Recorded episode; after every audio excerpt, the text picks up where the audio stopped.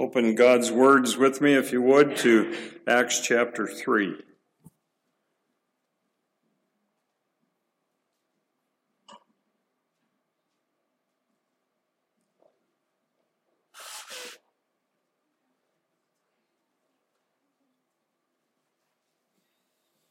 Francine, it is good to see you this morning. It's been too long. It's good to see some folks back that have been sick, battling sickness. It is January after all. It's good to see each one of you here this morning. Acts chapter 3, verse 26 For you first, to the Jews, Peter's preaching, God raised up his servant and sent him to bless you by turning everyone of you from your wicked ways. The key there being God raised up his servant. Well, he's preaching in the temple area because it's right after the lame man was healed. And so we know that there's Sadducees, Pharisees, all kind of sees around. And when Peter said that, it threw the Sadducees into a tizzy because they don't believe in the resurrection.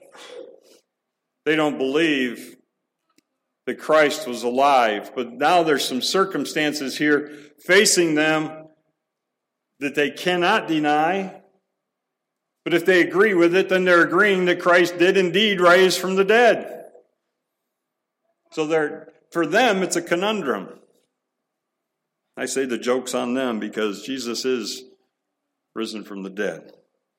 Last week we looked at, at the beginning of Acts chapter 4, there are the first 12 verses the, the first four grouping there where they, they were greatly disturbed, the, the, the Sadducees were. So what did they do? Well, that's what we all do with all of our problems when they come up. We throw them in jail, right? Well, that's what these guys did. But verse 4, I love verse 4. It says, but, and, and, and I, I keep saying this, and some year it's going to happen. I'm going to preach a series of messages in the Bible of the but gods but God. But in this case, it said, but many of those who heard the message believed. God's name was preached, and even though Peter and John were thrown in prison, many believed because they heard the word. Chapter 5. The next day, remember, we talked about how they set up the Sanhedrin. There were seven, 70 of them that were ready to try to intimidate and, and grill Peter and John into submission. They said in verse 7, What power or in what name have you done this? And then the key to the whole book, Peter was filled with the Spirit. And he preached to them. But the key was that he did it in the power of the Holy Spirit, not in his own power. He did it at the behest of the Holy Spirit and, and at God's direction. He said, Rulers, elders, we're on trial today for the benefit done to a sick man. Let it be known to all the people of Israel that it was by the name of Jesus Christ, the Nazarene, whom you crucified, whom God raised from the dead. And, and you know, every time the Sadducees hear that, you can just think of, to, to them, it probably felt like somebody scraping their fingernails down a chalkboard. It just drove them nuts. They couldn't stand it. It was the exact opposite of what and who they were and stood for. But Peter once again says that God raised him from the dead, and by this name, this man stands here before you in good health.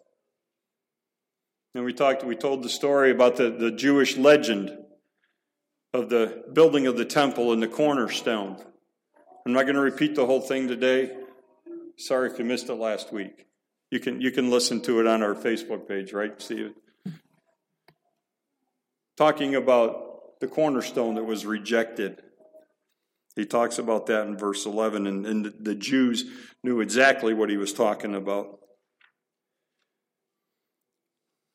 Our verse, Acts 4.12, Neither is there salvation in any other, for there is no other name under heaven given among men whereby we must be saved. The world today wants us to believe that there are many paths to heaven.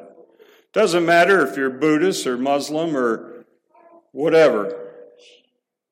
You can get, you'll, you'll get to heaven. It, it all leads to the same place. Wrong answer. Wrong answer.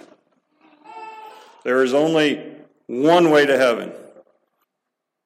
Okay? We're going to look at some verses at the end of the message to, to remind us of that fact. Only one way to heaven. Today we're going to look at Acts chapter 4, verses 13 to 22. Now, as they observed the confidence of Peter and John and understood that they were uneducated and untrained men, they were marveling, and they began to recognize them as having been with Jesus. Seeing the man who had been healed standing with them, they had nothing to say in reply. But when they had ordered them to go aside out of the council, they began to confer with one another, saying, What shall we do with these men? For the fact that a noteworthy miracle has taken place through them is apparent to all who live in Jerusalem. We cannot deny it. But in order that it may not spread any further among the people, let us warn them to speak no more to any man in this name.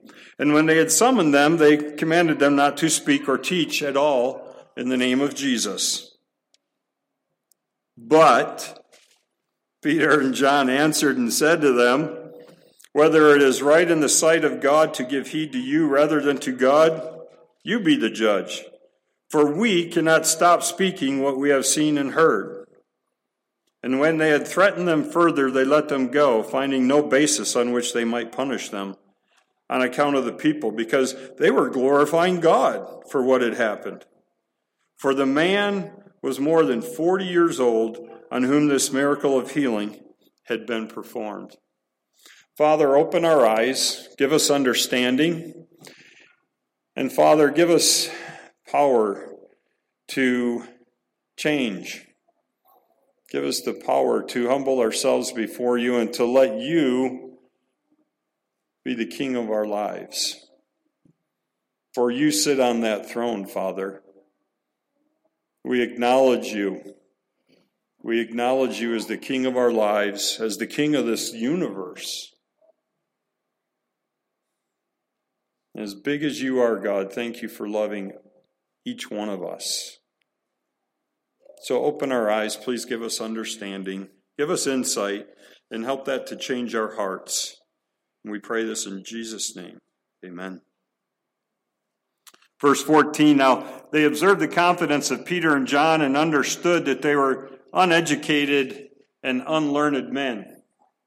Different, different uh, commentaries will, will list it as not polished, not educated, not scholarly, uneducated laymen, commoners, ordinary, unlettered, untaught, without standing or status.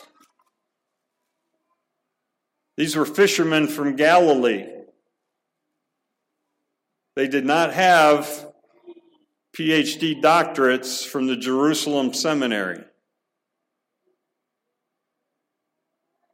One of my wife's favorite Christmas Hallmark movies is Christmas is the Plaza. And there, there's a the, the the lady in it. She she's telling this this gentleman that decorates the plaza at Christmas time. She says, "Yeah," she says. I've got my bachelor's from Yale and I've got my master's from Harvard and I've got my PhD from Columbia, all in history. And the guy's obviously really impressed because he says, Wow, if you had one more degree, you'd have a fever.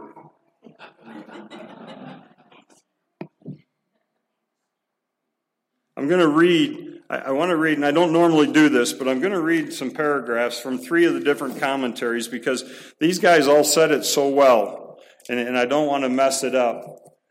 So I'm, I'm just going to read. Bear with me we read that they were that they perceived the the Sanhedrin. Peter and John were unlearned and ignorant men. That is, they did not have any college degrees or diploma. They marveled. They took knowledge of them that they had been with Jesus. They could see the evidence of their association with Christ in the firmness of their faces, in their boldness and bravery, and standing against the people who crucified the Savior. The more you and I associate with Christ, and the more we spend time with Him in prayer and in reading His Word, the more people will take notice that we have been with Jesus. Does your family and your neighbors, do they know or see that you have been with Jesus? Perhaps you can, this is a different one. Perhaps you can feel the tenseness of the situation. Peter and John, commoners, standing before the highest court in the land, faced the toughest lawyers and the most brilliant theologians of that day. Worse yet, the leaders were furious over the trouble these two were making in their city. What caused Peter and John to stand on this occasion? How is it that those two ordinary men displayed greater influence than the best and the brightest of their generation? The answer is that they were holy men of God. Their lives were dramatically transformed by the resurrection of Jesus. They were trusting in the Son of God, obeying his commands, and as a result, they experienced Holy Spirit power. Peter and John shocked the religious PhDs of their day. They spoke with deep insight about the things of God. And finally, it is a strange thing about human life. Some of the sorriest specimens of mankind that one will ever find were born in a king's court and were heirs to a magnate's fortune. Although dignity and hereditary confer some standing upon men, there is no man like a man who is filled with the Spirit of God in the presence of Jesus. And they took knowledge of them that they had been with Jesus. That is, looking at those men and hearing them speak and listening to the witness that they brought, the Sanhedrin remembered, we know where we've seen these men. We saw them with Jesus. What a glorious remark to be made about any group or any minister. A man is not remembered because of his degrees, his academic achievements, his scholarly, scholarly background, or his ability in speaking of, of brilliant subjects. But he is remembered because he was filled with the Spirit of God, because he had been with the Lord.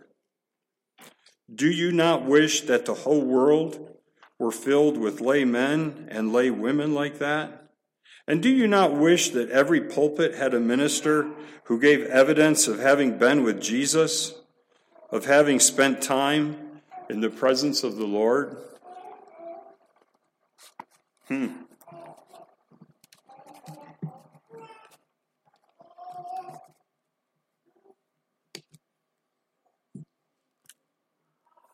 Do people know that you've been in the presence of the Lord? They'll know if you have. It's not something they'll think about if you haven't been, because most people around them aren't. But if you have been, they will notice.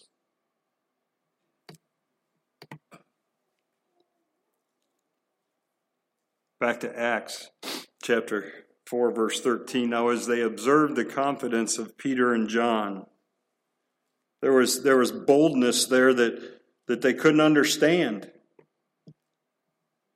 They couldn't understand why these unlearned, ignorant commoners that hadn't gone to Jerusalem seminary, how they could speak like they were speaking with confidence.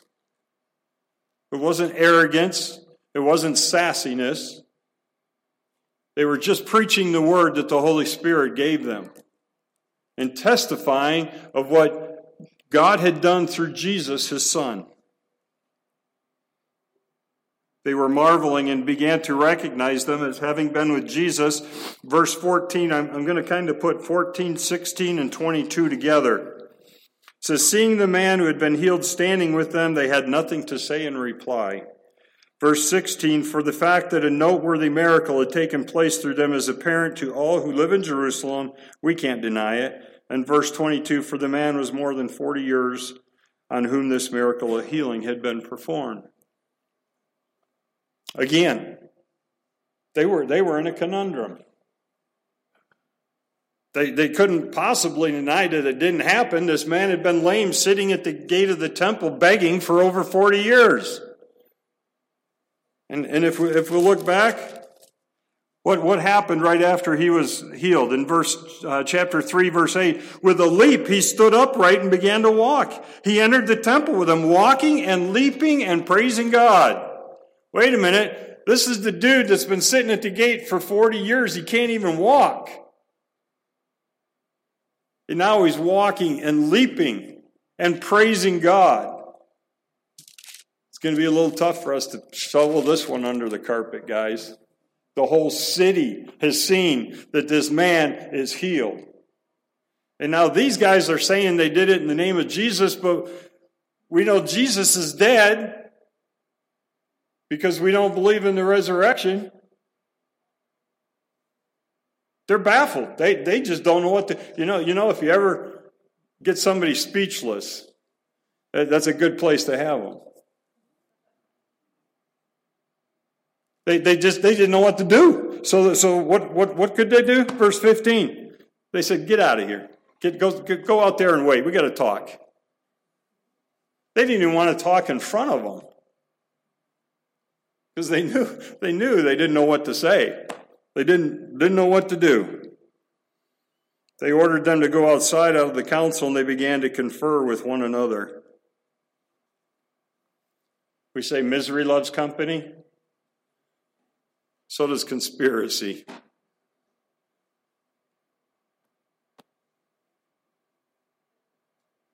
What are we going to do with these guys? We got to figure this out. Let's huddle up. We got to we got to have a plan here. Ah, okay. But in order that they verse 17, in order that they might not spread any further among the people, let us warn them to speak no more to any man in this name. How you think that's going to work? We're going to we're going to tell them to shut up basically. They summoned them, they commanded not to speak or teach at all in the name of Jesus.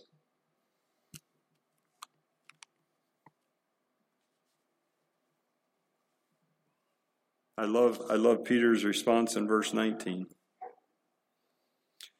Peter and John answered and said to them, Whether it is right in the sight of God to give heed to you rather than to God, you be the judge. For we cannot stop speaking what we have seen and heard. They were not intimidated by the wise guys at all. If you turn back just a couple pages in Acts here, Acts chapter 2, in verse 29, or excuse me, verse 24 says, And God raised him up again, putting an end to the agony of death, since it was impossible for him to be held in its power. Remember when we talked about that? It, it, it wasn't something that could have occurred. It was not possible. It had to occur. The resurrection had to occur because sin cannot hold God down. It was impossible. Back to today's verse. Verse, or yeah, verse 20. For we cannot stop speaking. It's not possible for us to stop speaking about what God did. It is not possible. You're asking us to, you're telling us to, you're trying to intimidate us, you're trying to make us feel about this big.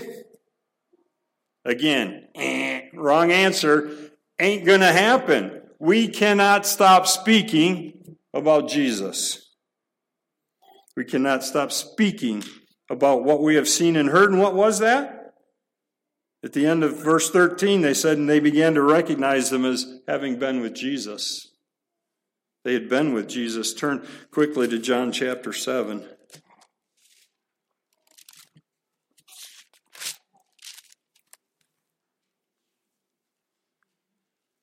John chapter 7, verse 14. But when it was now the midst of the feast, Jesus went up into the temple and he began to teach. The Jews therefore were marveled. Seems like they were marveled quite a bit. Maybe they should have been marbled. But they were, they were marveling at what Jesus was saying. How has this man become learned having never been educated? Uh oh, Jesus didn't go to the Jerusalem seminary either. So, how could he be smart? His reply in verse 16 Jesus therefore answered them, saying, My teaching is not mine, but his who sent me.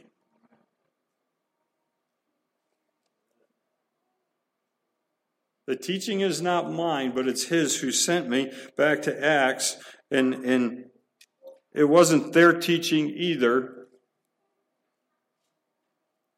It was the teaching through the power of the Holy Spirit, but it was the teaching of Jesus because they had been in his presence. Whether it's right in the sight of God to give heed to you rather than God, you be the judge, for we cannot stop speaking what we have seen and heard. And, and, and my, my thought would be I would say we cannot and we will not stop speaking, but the cannot there is strong enough that the will not is understood. We cannot stop speaking and we will not stop speaking. He didn't need to say the second one because the first one was strong enough to cover it. We cannot stop speaking of what we have seen and heard.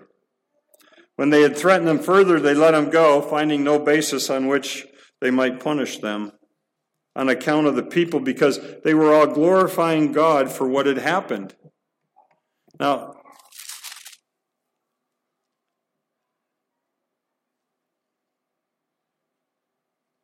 I'm not going to find my verse now, I'm sorry.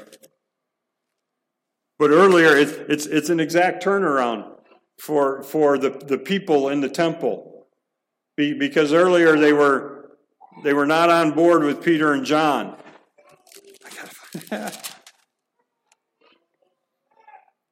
okay, well, when in, in verse chapter 2, and this isn't what I'm thinking, but it's along the same line. In chapter 2, verse 13, others were mocking, saying they're full of sweet wine. When the power of the Holy Spirit came on them, and they were speaking in other languages, other dialects that people could understand.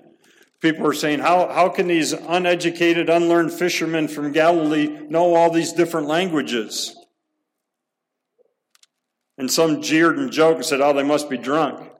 And that got Peter's pastoral juices flowing. He got up and preached and said, Men of Judah, let this be known and give heed to my word. These, these men are not drunk. If you'd been paying attention to the prophets, they, they said this was going to happen. They foretold this would happen. So go back into your history books and study your history because, and, and he goes through uh, Joel and some of the Psalms and just talking that this is what was coming. But this, this is kind of a, of a, a, change of a change of direction for the people that were in the temple there, because now they are glorifying God for what had happened. And I know everybody's just going to be shocked that I'm going to go back and read these two verses from Nehemiah. Don't fall off your chairs or anything. So the wall was completed on the 12th day of the month Elul in 52 days, and it came about when our enemies heard of it, and all the nations surrounding us saw it, they lost their confidence, for they recognized that this work had been accomplished with the help of our God. When the world sees that God is doing the work, and, and that as, as Peter says, we cannot stop speaking, they lose their confidence. They lose their energy in fighting against God and his people. When the world, when, when we've been in the presence of God, the world will recognize that we have been in his presence because we will be different. Not oddballs or weird, but we will be different. We should be loving, more kind, more gentle, more giving, more forgiving. That's not commonplace in the world.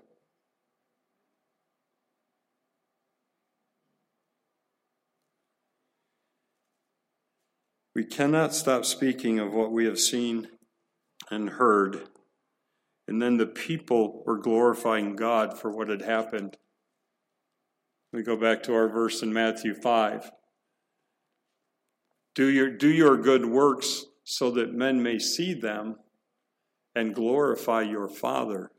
Not to glorify you, but to glorify your heavenly Father. And here, the people were glorifying God for what had happened. Oh, it just came to me. I, I hate getting old.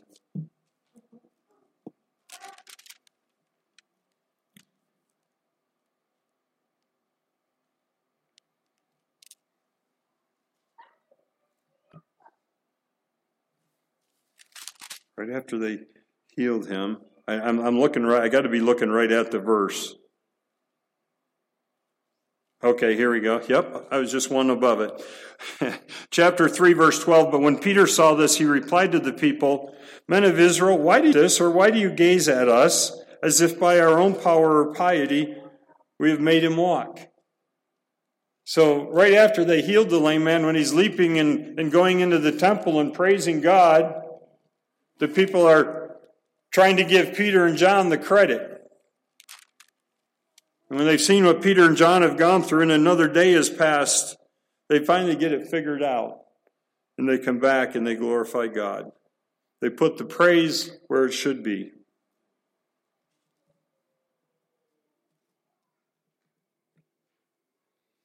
The Sanhedrin again in 21, they threaten them further, let them go, finding no basis.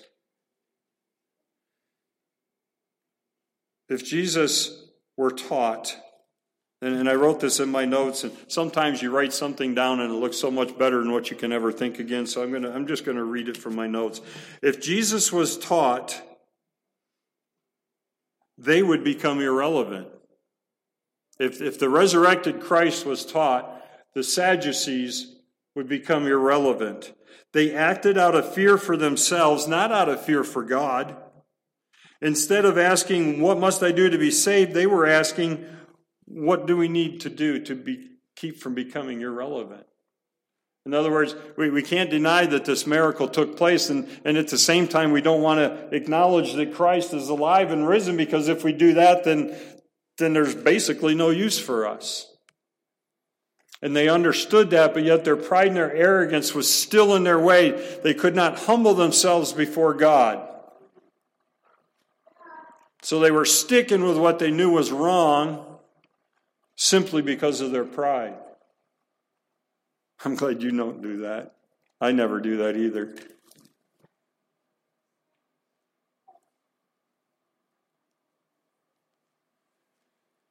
How many times in my life do I think I know better than God?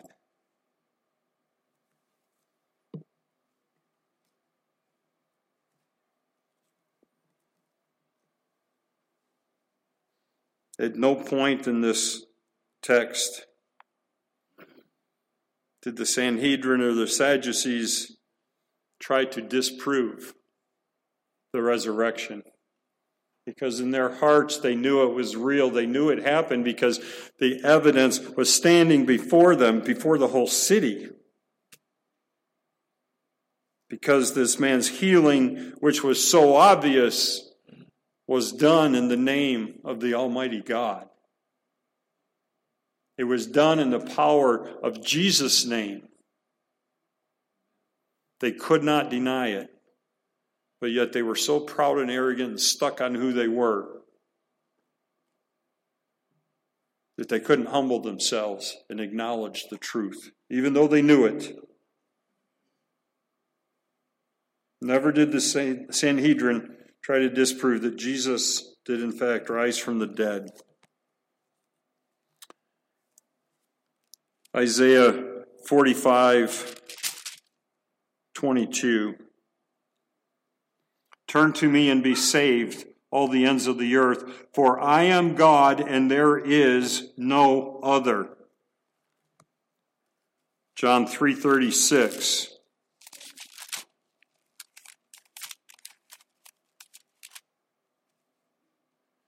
He who believes in the Son has eternal life, but he who does not obey the Son shall not see life, but the wrath of God abides on him. And again, Acts 4:12. Neither is there salvation in any other, For there is no other name under heaven given among men whereby we must be saved. John 14, 6, I am the way, the truth, and the life. No man comes unto the Father but by me. Father, thank you for your word. And, and, and, I pray that you would help anybody here that does not know you, that does not have a relationship with Jesus Christ. Father, open their eyes. Through the power of the Spirit, pull them to you. Wake them up, shake them up. Make them to understand your word, that you and you alone are the way to salvation. God, help us to be in your presence this week daily, that people would know and understand through our lives and the way we live it that we have been with you. Give us that peace that Philippians talks about that no man can understand. They can't comprehend it. But Father, in this day, in this world, and all the mess that we're in, we can have total confidence and peace resting in you because we know that you are on the throne, that you are God, and that there is no other. Father, we thank you for your word. Change us, make us different people. Help us not to be the same next Sunday as we are today. Help us to love you more, Father. Help us to walk closer to you this week than we did last week. So that we can, with boldness, with Peter and John, saying, We cannot help but speak of what we have seen and where we have been, that we have been with you, Father. We commit this to you. Ask for your blessing. We thank you for your blessing. We know that you have blessed us, Father. But please don't forget us and don't give up on us. Thank you for your patience, and we pray this. And Father, oh, just I want to just before I close, remember Dan Polzine. He's having surgery this week, Father. You know that. But we bring him before your throne. We lay him before you. We pray that you give him and Paula peace and that calm assurance that only you can give. See them through it, and, and we pray that your will will be done in his body and in his life, Father. And we pray in Jesus' name. Amen. We are dismissed.